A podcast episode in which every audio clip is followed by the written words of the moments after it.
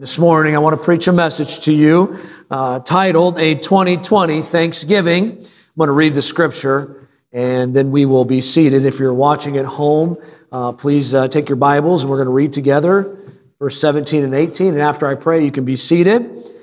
Habakkuk chapter number three, verse seventeen says this, although the fig tree shall not blossom, neither shall fruit be in the vines, the labor of the olive shall fail, and the field shall yield no meat, the flock shall be cut off from the fold, and there shall be no herd in the stalls. Yet I will rejoice in the Lord. I will joy in the God of my salvation. Father, I pray that you bless the message today. Help us as we look into your word. We recognize today that it, we give you the glory for all that you've done in our lives. Lord, it's not what we've done. We cannot earn, we know, our way to, to be saved. Lord, we know that. But Lord, even more than that, we recognize you reached way down for us.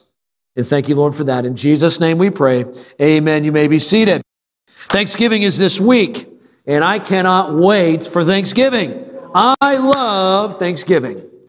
I cannot wait. My wife always does an incredible spread, and uh, Thanksgiving is everything about happiness. But I know today that you don't want me to talk about food. You don't want me to talk about that because we, you don't want to be hungry. Amen. You don't want me to talk about the beautifully browned, moist turkey sitting in the oven, just waiting to be dipped in a bathtub of gravy. You don't want me to talk about that today.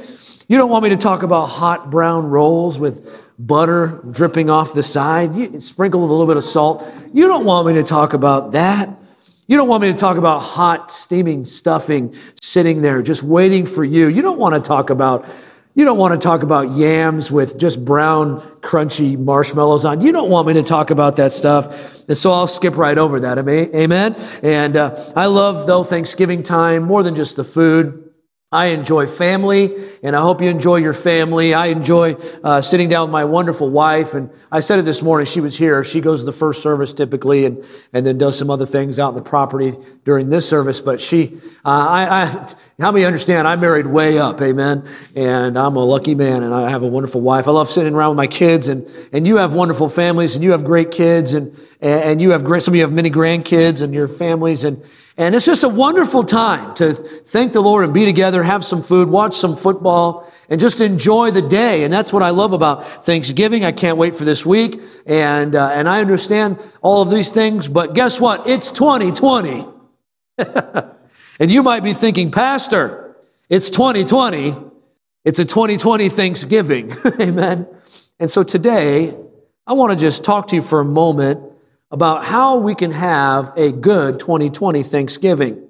And yes, the food will be good, and yes, being around family is wonderful, and and but sometimes outside of the walls of our homes, especially in a day like today, we look around what's going on, and we think to ourselves, everything seems to be uh, falling apart. Everything kind of seems to be discouraging outside of the walls of our home. But may I encourage you today that no matter what's going on outside of the home or even inside of your heart today, you can still have a wonderful twenty twenty Thanksgiving. A W Tozer said, said it best. He said, perhaps it takes a purer faith to praise God for unrealized blessings than for those we once enjoyed or those that we're enjoying now.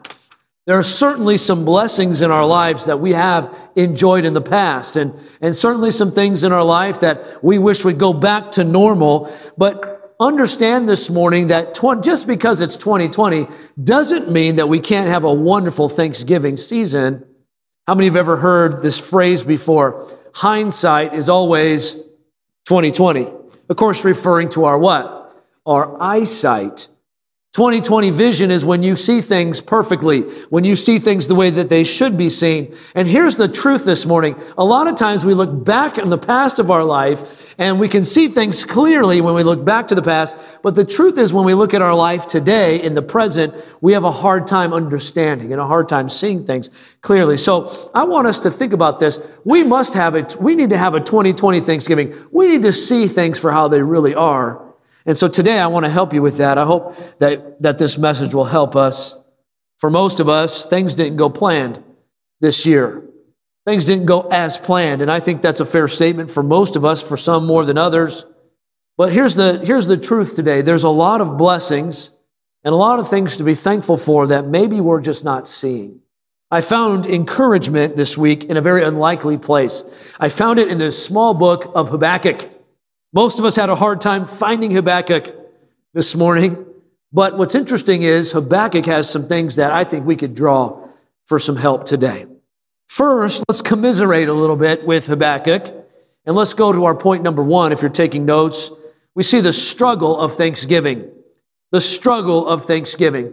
Take your Bibles and go back to Habakkuk chapter number one. Let's see what where Habakkuk started in this book, and then we'll find out where he ended in chapter three. But look at Habakkuk chapter number one. Look at verse one. Habakkuk begins speaking here. He says, "The burden which Habakkuk the prophet did see, O Lord, how long shall I cry, and thou wilt not hear?"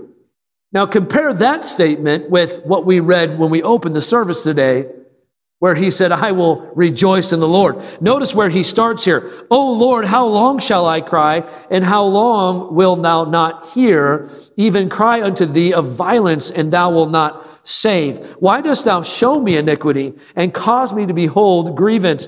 For spoiling and violence are before me, and there are that raise up strife and contention." Maybe some of this sounds a little familiar.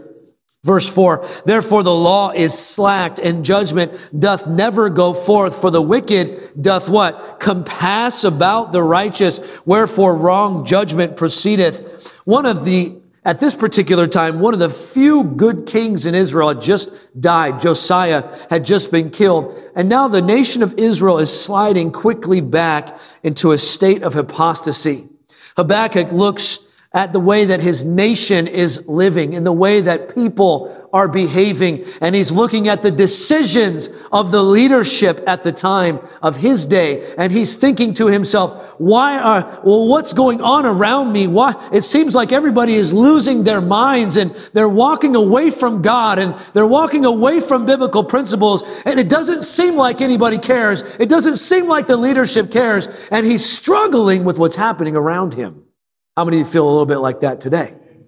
He looks at the way, the, the rampant apostasy around him, and worse yet, what he sees is he sees a vision of Babylon, the Chaldeans, bringing judgment upon his people. He sees on the hill, as it were, Babylon, the Chaldeans coming to bring God's judgment upon his nation, the place, the people that he loves, and the nation uh, that he grew up in, and, and that he is a prophet for. And so Habakkuk is struggling with thanksgiving because he sees the way the nation is living, and he sees something else, and something that we struggle with, and that's letter A, is he struggled with and we struggle with God's silence. He was struggling with the silence of God. Look at verse two. "O Lord, how long shall I cry? And wilt thou wilt not hear?" Habakkuk says, "I'm crying unto you, God. I'm, I'm asking you for answers. And why are you not listening? Why did you allow that thing to happen? Why are you allowing this to take place around me?" And interestingly, we find that Habakkuk doesn't go to Israel and accuse them. He doesn't preach to them. As a matter of fact, uh, we don't see him speaking to the people at all in Habakkuk. But we record here, what's recorded are his complaints, his, re- his laments, and they are really to God and God alone. Look at verse three. Notice what he says. He says, "Why dost thou show me iniquity?" He said, "God, I see what's going on around me. I see the iniquity of this land. I see the iniquity of my people." And he says, "And cause me to behold grievance." There's spoiling and there's violence. And the, the people around me are living like there is no God. And they're living around me like there is no Bible. There, there is no law. There is no moral compass. Why, God, are you not taking care of this? In his day, the law was being ignored. In our day, it's the Bible. Are you listening this morning? In his day, it was the law. In our day, the Bible's being ignored, even by people in our own churches. They don't care what the Bible says. I don't care what the Bible says. I only care about what I think, and I only care about my opinion. That's the day that Habakkuk lived in. That's the day that we live in. There was violence and strife and crooked politicians and evil rulers. Does all of this sound familiar to you? Habakkuk says, "God, I see what's happening in my country. Why don't you take care of it, God? Don't you see the wickedness, Lord, around me? Why don't you take care of this, God?" Have you ever had a hard time understanding why God allows certain things to happen. I think I've done twenty-one funerals now since I've been pastor. That's too many funerals for a pastor. Too many. I shouldn't be doing that many funerals. It seems like it seems like we're having more and more, but I'm not complaining. It's my job, and I, I'm glad I can help families. But sometimes I stand in a funeral, and I, I just have to shrug my shoulders, and it doesn't make sense to me. And maybe in your life and, and other things, it could be a financial struggle. It could be a family issue. But sometimes we think in our minds, we think, how long, oh Lord? And we struggle with that silence. Can I just say something this morning? The struggle is real. The struggle is real. It's real in your life. It's real in mine. And you might look around and you think, man, if I had a life like theirs, you don't know what people are going through. You don't know what they're facing, what they have to face in the morning and what they have to face at night. And, and all I'm trying, all I'm simply saying today is sometimes we look at the, at the heavens and we say, God, why, God, why doth the heathen rage? And why, why did this happen? And why are you allowing these things to happen? And we struggle with God's silence.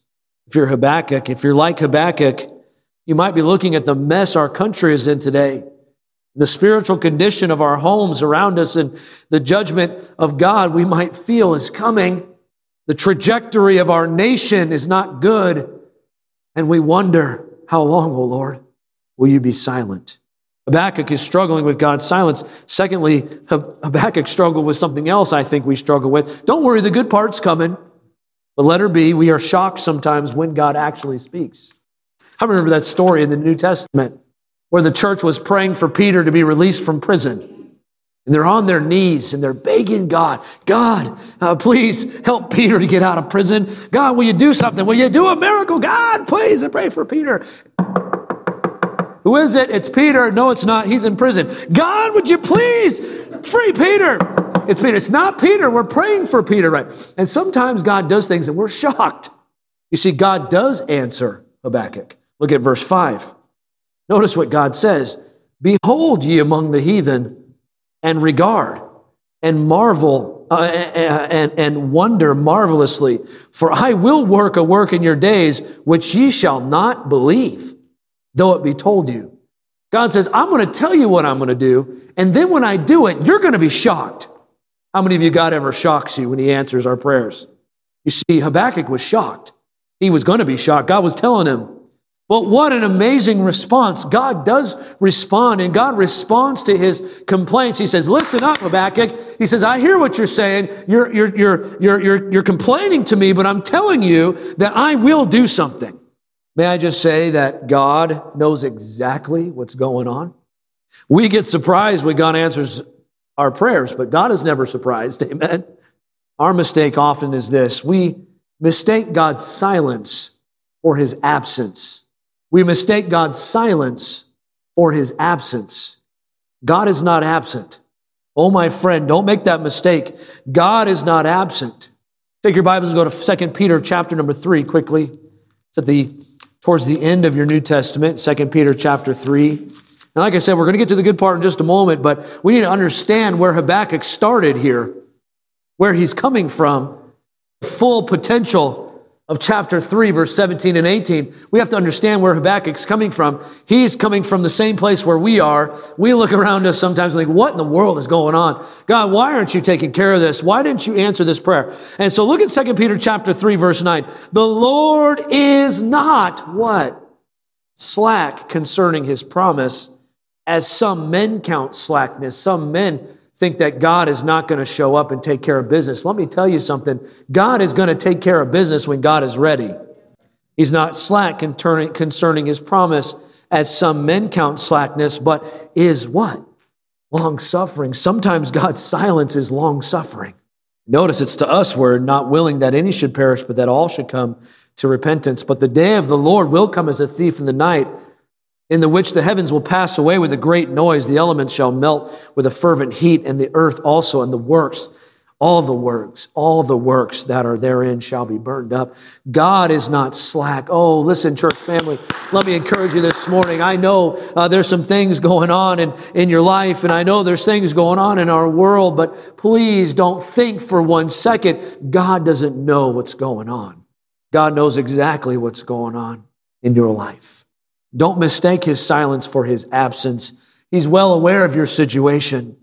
He's heard every word of your prayer. He's heard every prayer that you've prayed. He's seen every tear that's fallen down your face.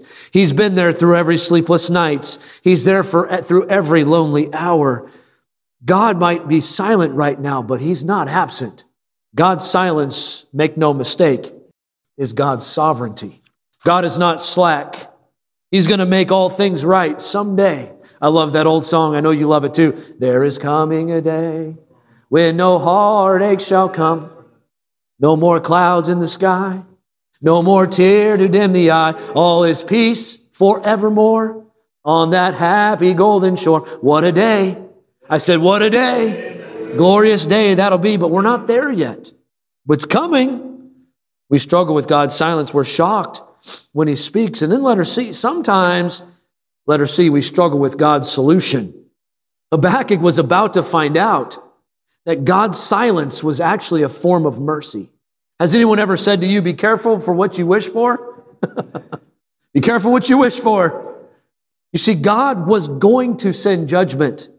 He was orchestrating and ordaining the Chaldeans to come, this empire to come, to take the people captive and to utterly destroy the city. And, to, and, and so at this particular time, while Habakkuk is saying, God, how long shall I cry? God is saying, I'm having mercy on you right now.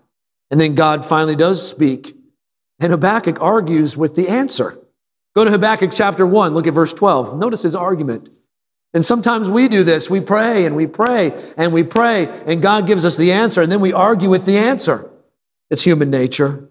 Look at Habakkuk chapter one, look at verse twelve. Notice what Habakkuk says to God. Art thou not from everlasting, O Lord my God, mine Holy One?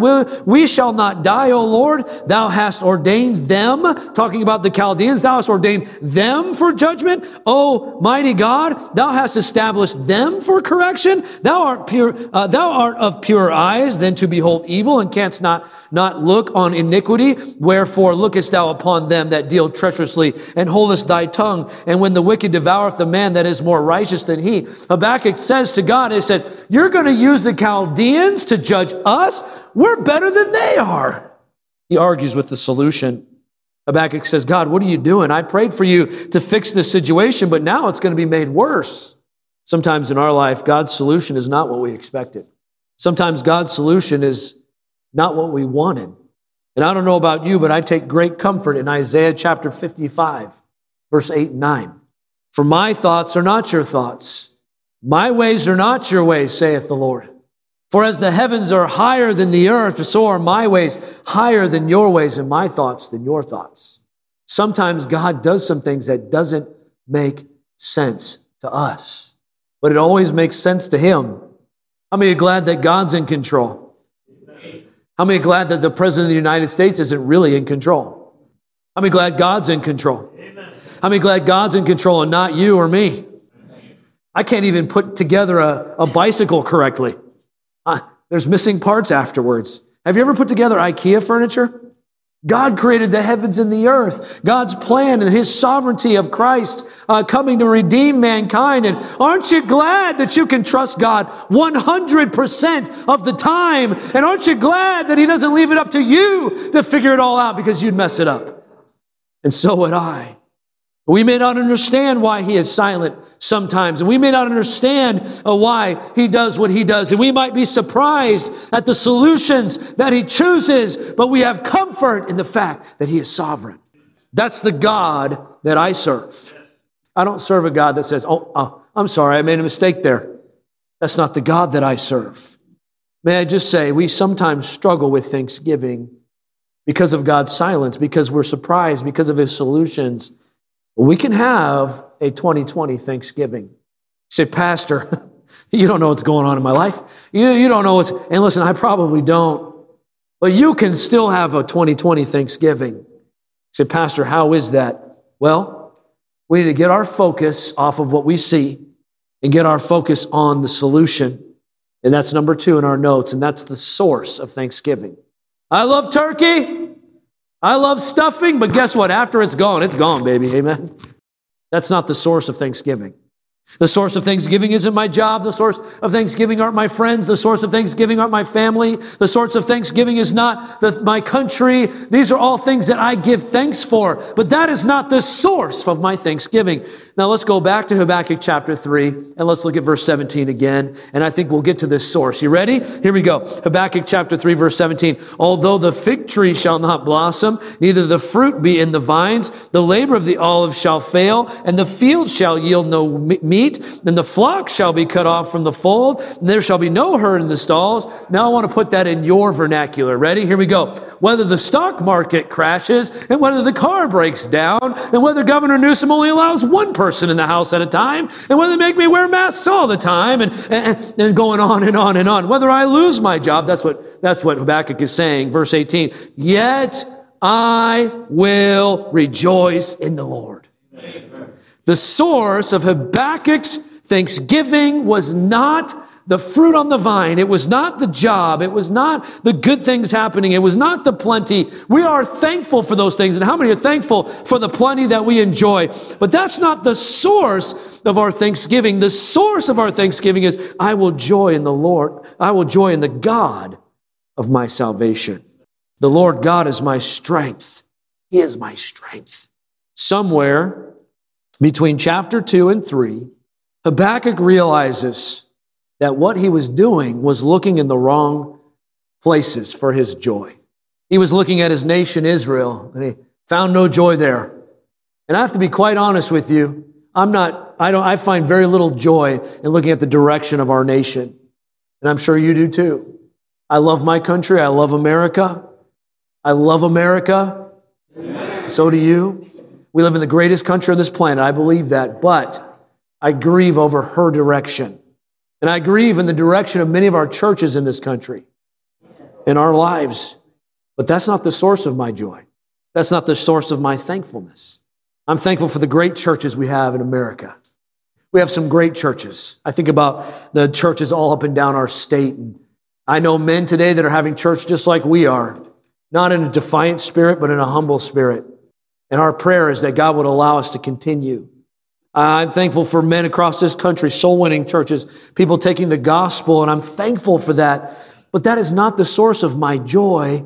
That is not the source of my thanksgiving. God is the source of my thanksgiving, and yours as well. May I say today that our circumstances should not be the source of our thankfulness. Habakkuk figured this out. Our only source for thankfulness is the God of our salvation. He is my source of thankfulness, not my circumstances.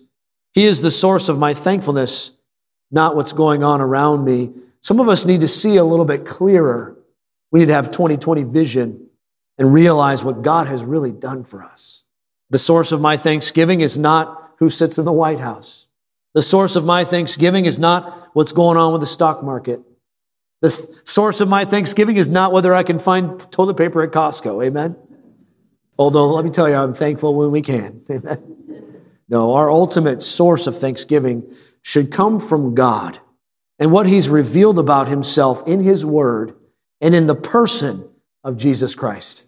Let me say that again. Our ultimate source of thanksgiving should come from what God has revealed about himself in his word and in the person of Jesus Christ. That is the source of our thanksgiving. We could sit around our tables this Thursday, and no matter what's going on in the news, we can thank God for who he is and what he's done. We can thank God for his son, Jesus Christ, who came and died on the cross for my sin and for your sin. And when I pillow my bed at night, I know that if I die, I will spend eternity in a place called heaven. That is where I find my source of thanksgiving. There's some awesome things that God has done for us and does for us. Let me give you a couple of these. How about his love? How about the love of God? You understand that we could have a God that's not loving, I suppose, but he is loving. For God so loved the world that he gave his only begotten son. Now, whosoever believeth in him should not perish, but have everlasting life. What an incredible, sacrificial, undeserved, unearned, unfathomable love that God shows to us every day. That's something to be thankful for. How about his mercy? Psalms chapter number one oh three, the Lord is merciful and gracious, slow to anger, plenteous in mercy. He will not always chide, neither will he keep his anger forever. He hath dealt with us after our, he hath not dealt with us after our sins, nor rewarded us according to our iniquities. And if we really look, listen, if we really look into our lives, we can really recognize today, God has not dealt with me the way that I should have been dealt with. His mercy, for as the heaven is high above the earth, so great is his mercy toward them that fear him. As far as the east is from the west, so far as he removed our transgressions from us, and like a father pitieth his children, so the Lord pitieth them that fear him. Oh, that's something to be thankful for, his love and his mercy. And yes, we can complain about our situations, and some have some difficult situations. And yes, we can complain about what's going on around us like Habakkuk, but listen, the truth is this morning, we deserve much worse, and we could be in much worse of a situation. We're thankful for his love. We're thankful for his mercy. How about his salvation? Just how about thanking God for his salvation? I found this quote by John Calvin, and I'm not a Calvinist, but listen to what John Calvin said. Since no man is excluded from calling of God, since no man is excluded from calling upon God, the gate of salvation is open to all. Boy, Calvinism has gone a long ways from what John Calvin said here. There is nothing else to hinder us. This is what he said. There's nothing else to hinder us from entering but our own belief.